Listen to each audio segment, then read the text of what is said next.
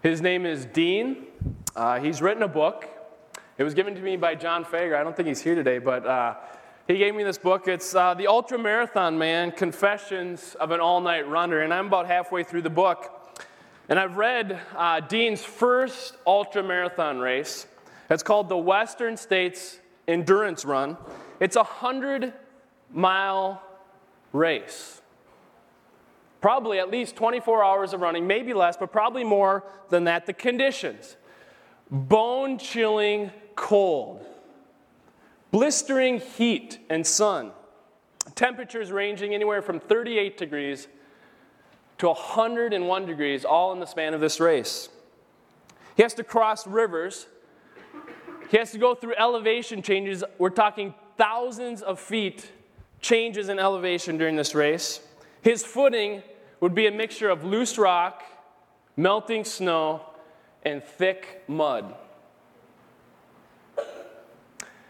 First five miles, he takes off, and it's almost straight uphill. Sometimes he's almost on all fours, crawling up this hill.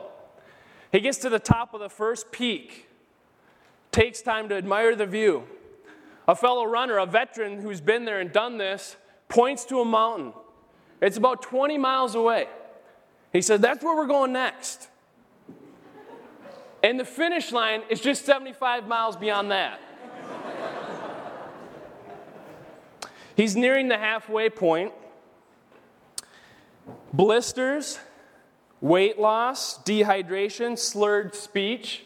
And this is how he, in his own word, describes the checkpoint near the halfway point. Motionless runners lay strewn about the place like a scene from an old war movie. One in which the enemy is winning. He had been told that the first 50 miles of this race were run with your legs, and the last 50 miles were run with your mind. He continued on.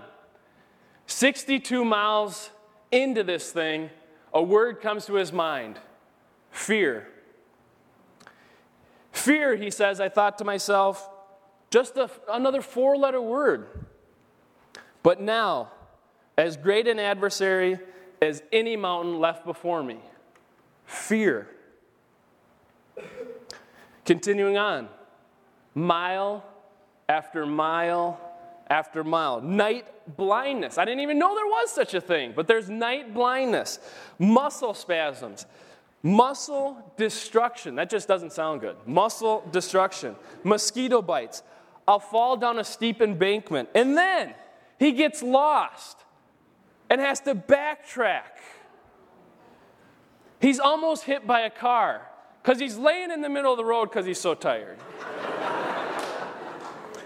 and then he gets, he's nearing, he's approaching the finish line. Mile 99, he comes up, and this is how it reads.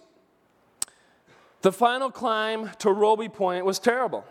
My remaining water was consumed early in the ascent, leaving me dry. I marched wearily upwards, stumbling frequently. Again, he's going up a hill. My hands were cut, my arms and legs were bruised and scraped. After I'd contended with this beastly climb for about as long as my body could hold up, the lights of Robie Point finally came into view. I was coated in dirt and drooling on myself as I covered the last few feet of approach. My eyes were nearly shut. All I could see was the ground a few feet in front of me. He's 20 hours into this thing. A man stood there with a record log.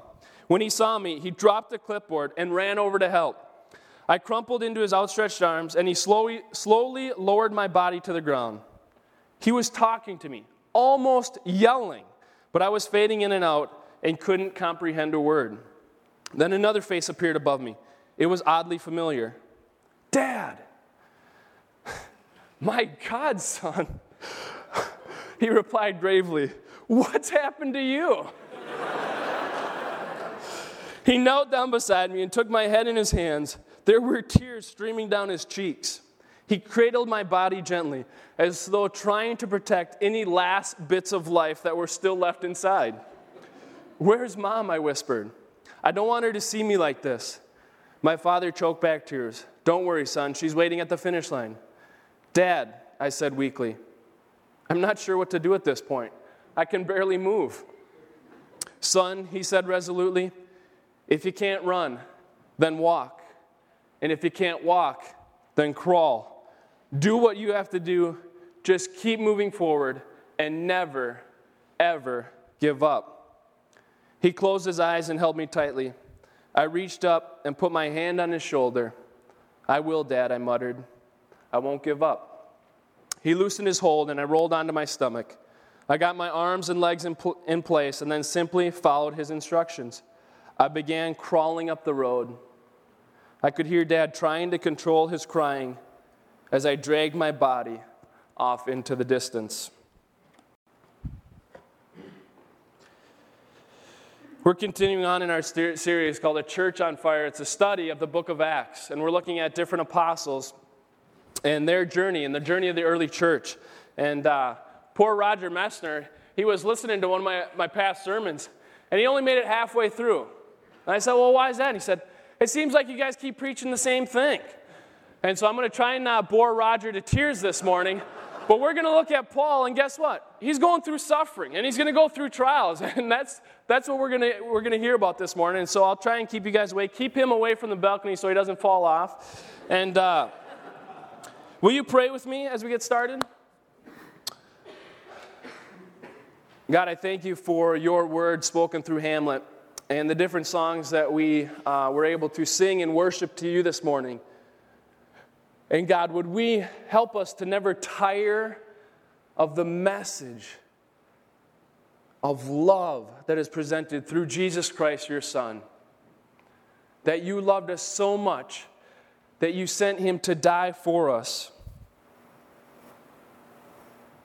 Grip us with that in our hearts, in our minds, so that when we encounter trial and fear tries to grip our lives and paralyze us, that we'd look to you.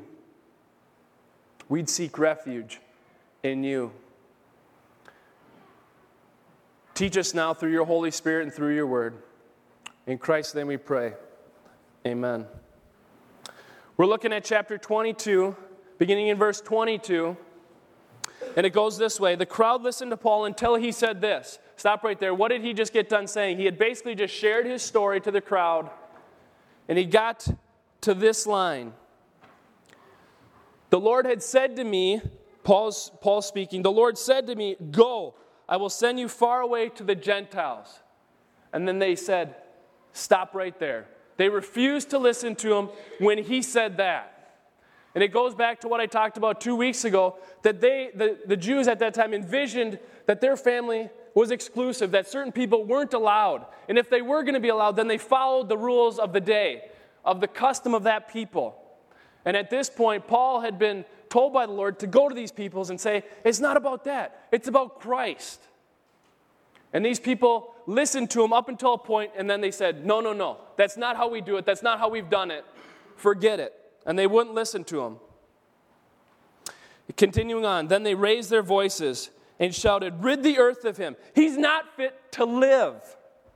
As they were shouting and throwing off their cloaks and flinging dust into the air, the commander ordered Paul to be taken into the barracks. Flinging dust in the air, throwing off their cloaks. What, what is this? I, I don't know if we have a modern day equivalent. You know, when you watch like the State of the Union address, if somebody's opposed to what the president's saying, they just don't stand up and applaud. There's no flinging of dust, there's no throwing off cloaks. But these guys are intense and they are serious about ridding the earth of Paul. They want him dead. There's no time for discussion, they want it over. They're ready to see him die. I was thinking maybe we could do this on one of Steve's first weeks back. We could just bring a bunch of dirt and just fling it in there and be like, what is going on in here? But they're intense and they want him done with. Continuing on, he, the commander, directed that Paul be flogged and questioned in order to find out why the people were shouting at him like this. Poor commander.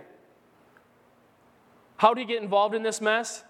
He was just sitting in his great leadership chair, and then he hears about this ruckus, and he's got to come down because he just wants peace in this place. That's all he's looking for. And he's still trying to get to the bottom of it.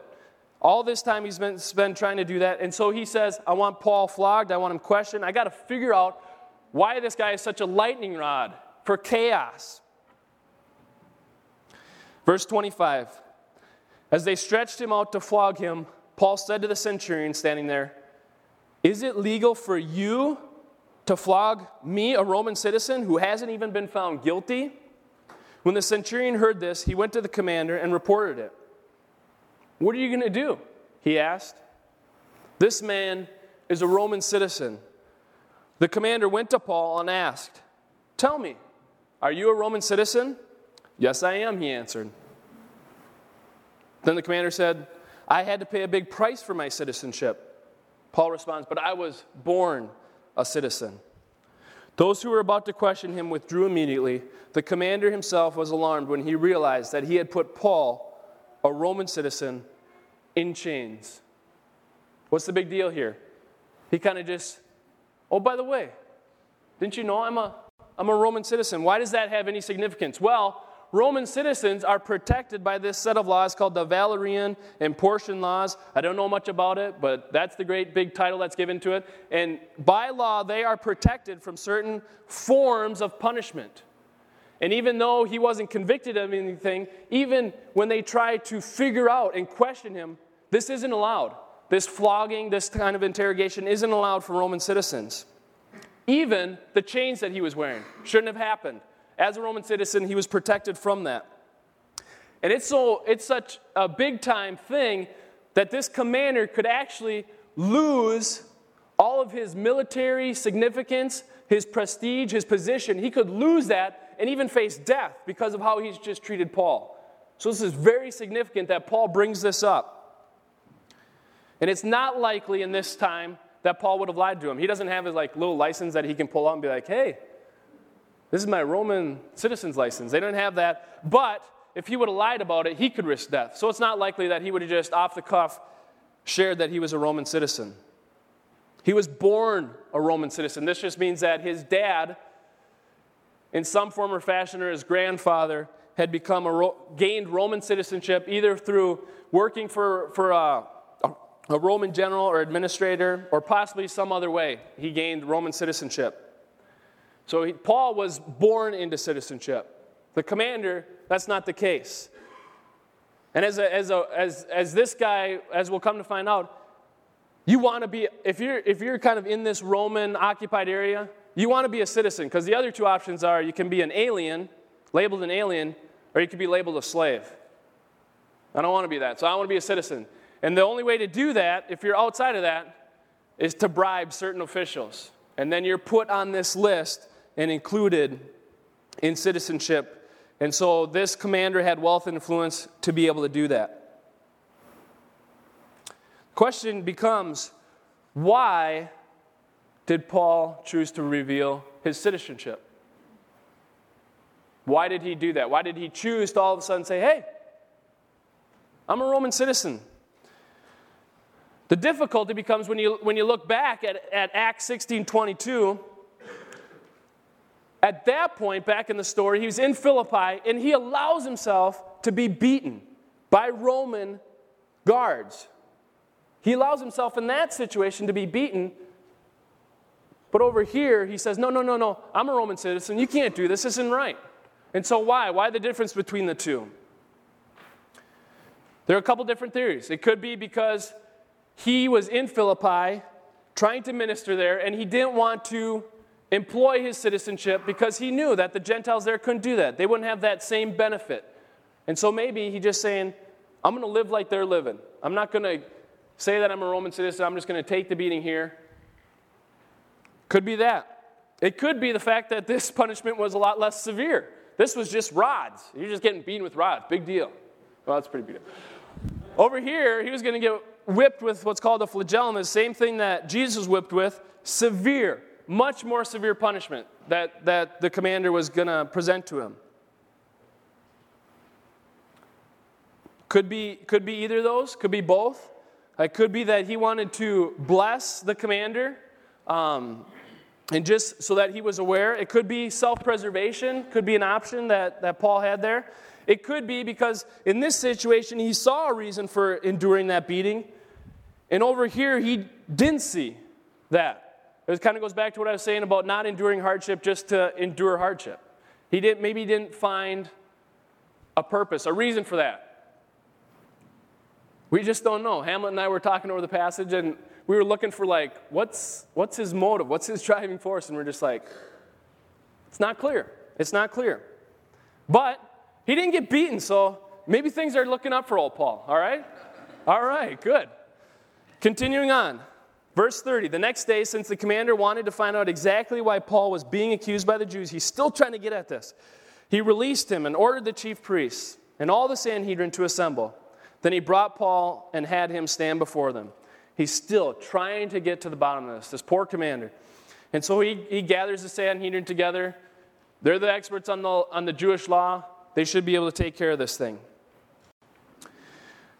Chapter 23, verse 1. Paul looks straight at the Sanhedrin and said, My brothers, I have fulfilled my duty to God in all good conscience to this day. At this, at those words, the high priest Ananias ordered those standing near Paul to strike him on the mouth.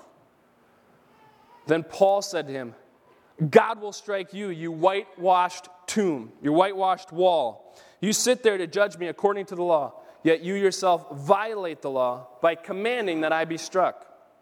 Those who were standing near Paul said, You dare to insult God's high priest?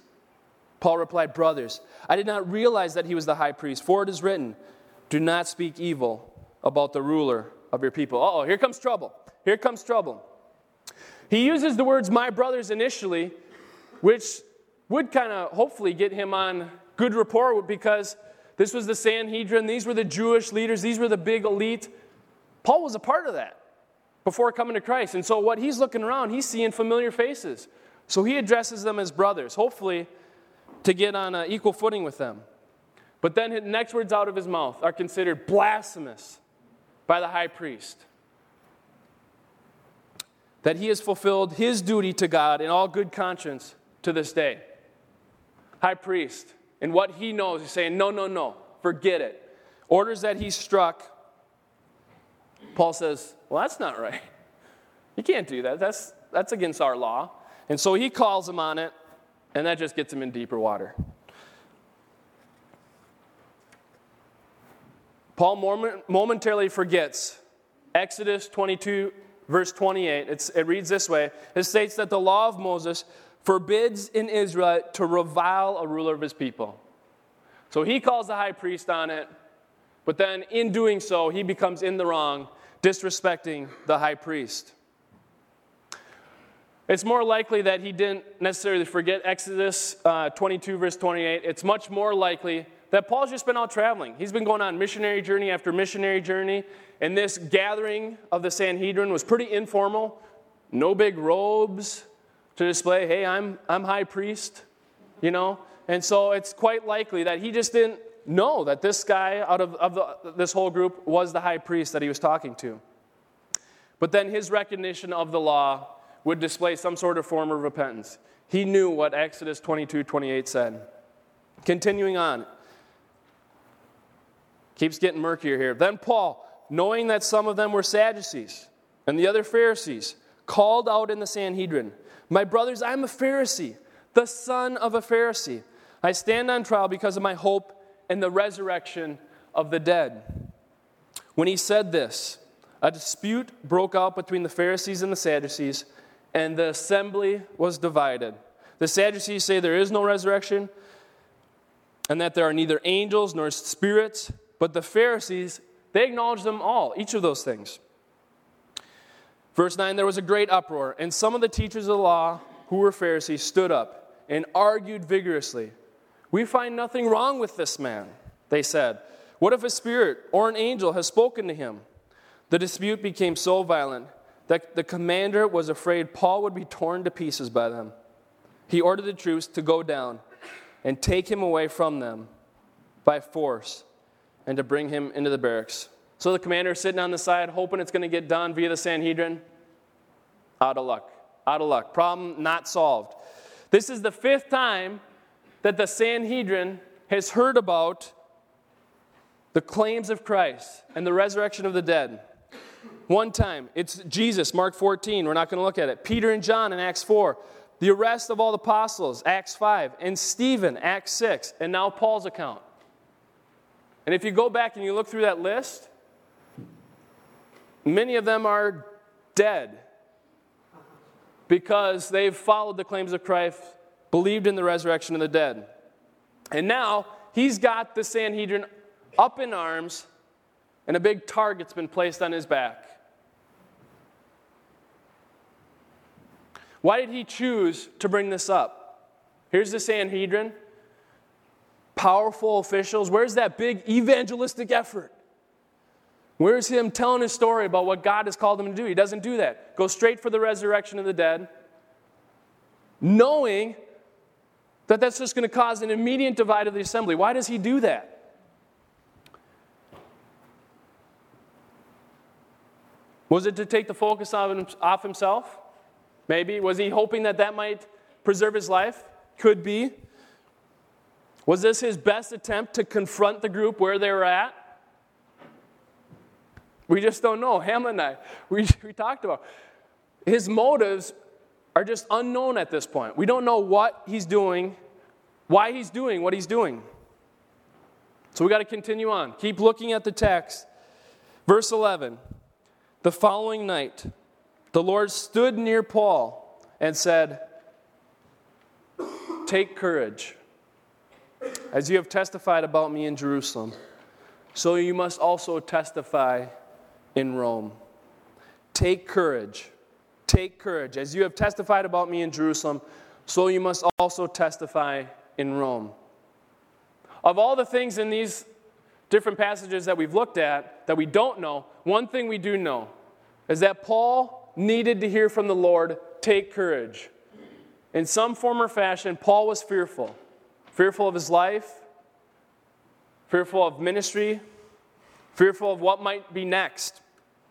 And the Lord stood near Paul and said, Take courage. Take courage. In the Greek, this word is tharse, not a big deal. You never remember that.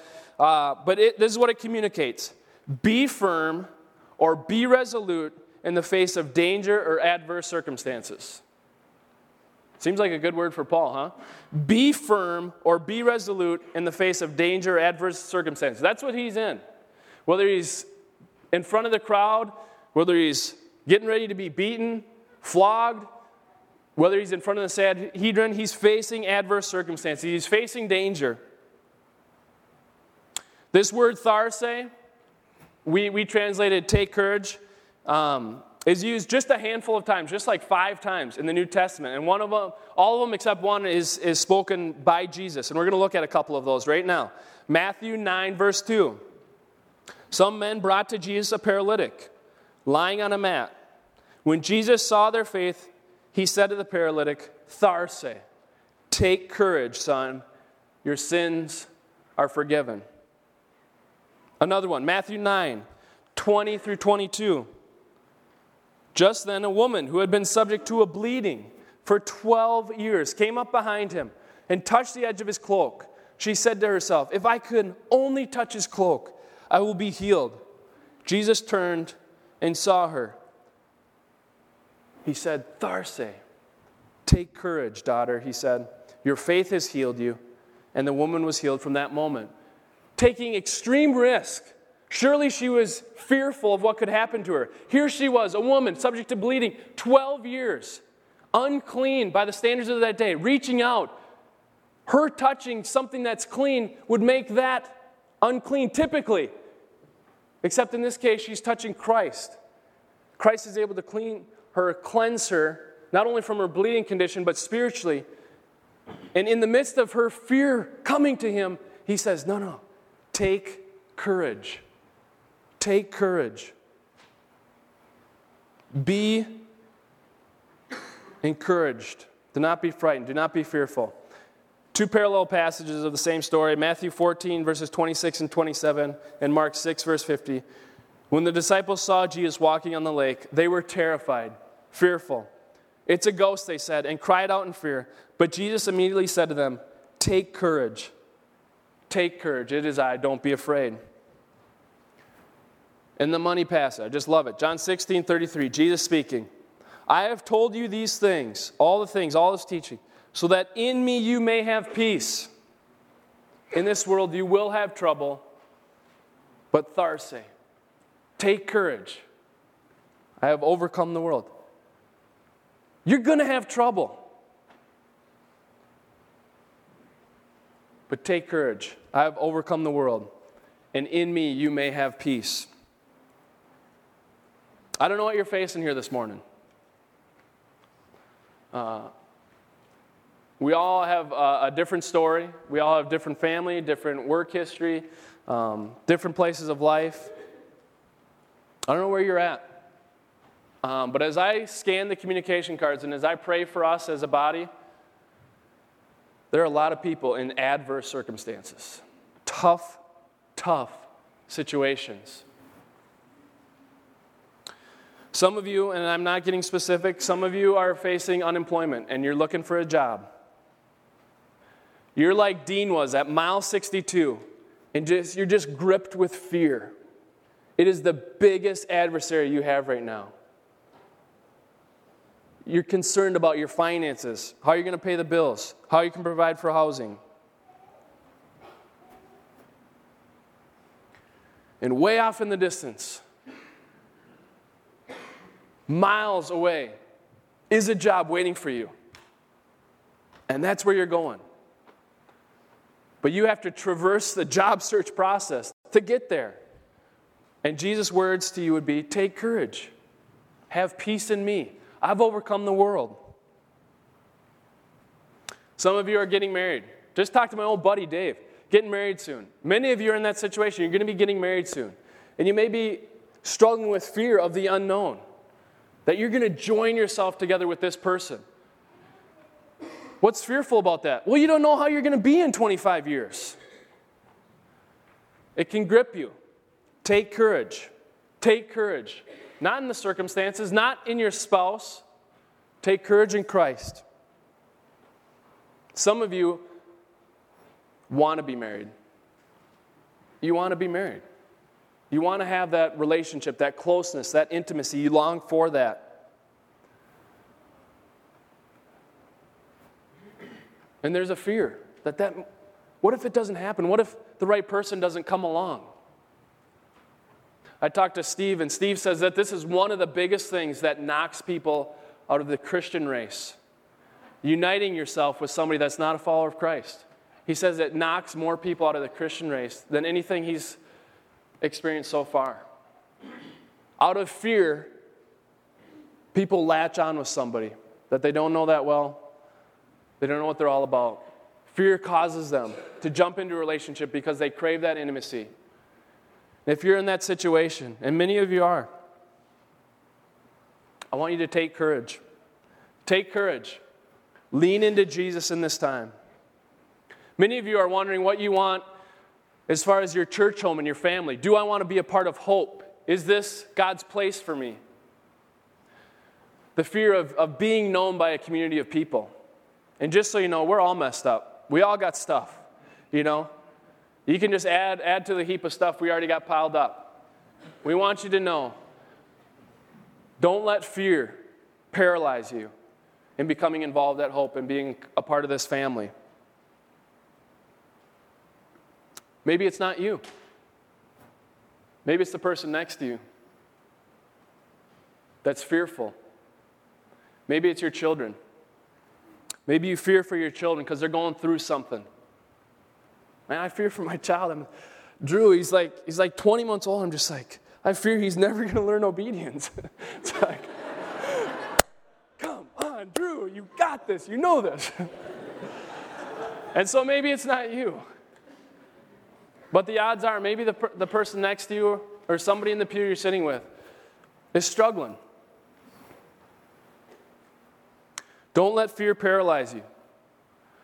Uh, I want to I wanna be like, uh, like Dean's dad was for him. If you're in a situation where you can't run, walk. And if you can't walk, crawl. Keep going forward. I was talking to Dave Sulek, and he's, he knows of a study where they, they did a, uh, uh looked at the Bible, 100 people. And I think it was 55 of them didn't finish well. I think that was the number. 55 of 100 people in the Bible didn't finish well. And there's a number of reasons for that, but don't let fear be one of the reasons that you don't finish well in your, in your walk with God. The great thing about this is you don't have to do it alone. Okay? You do not have to do it alone. Paul wasn't alone, he had Christ right there calling him to, to take courage. And we're going to have people up front after the service. And if you're facing something, whatever it is, it might be one of the things I touched on, it might not, it might not be, but come forward. I'll be up front. We'll have people praying. If you want to talk to Pastor Hamlet too, he's available. You are not alone. We are here with you. And we will help point you to Christ. So that just like Dean in this endurance race, just like Paul when he gets near the end of his life, said, I finished well. Came through all that junk. And he finished well. And that's our hope for you and for this church. Will you pray with me?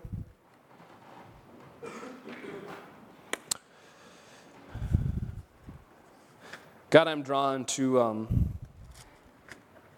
people like this ultra marathon man, uh, testing the limits of human endurance. And Paul, in, in much the same way, as being tested physically, fearful that his life might be taken from him, that he had run his race in vain.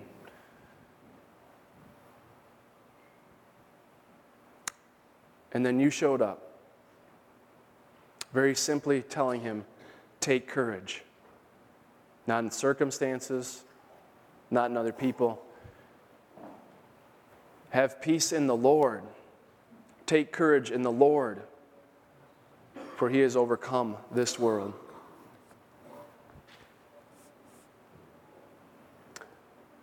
In Christ's name we pray. Amen.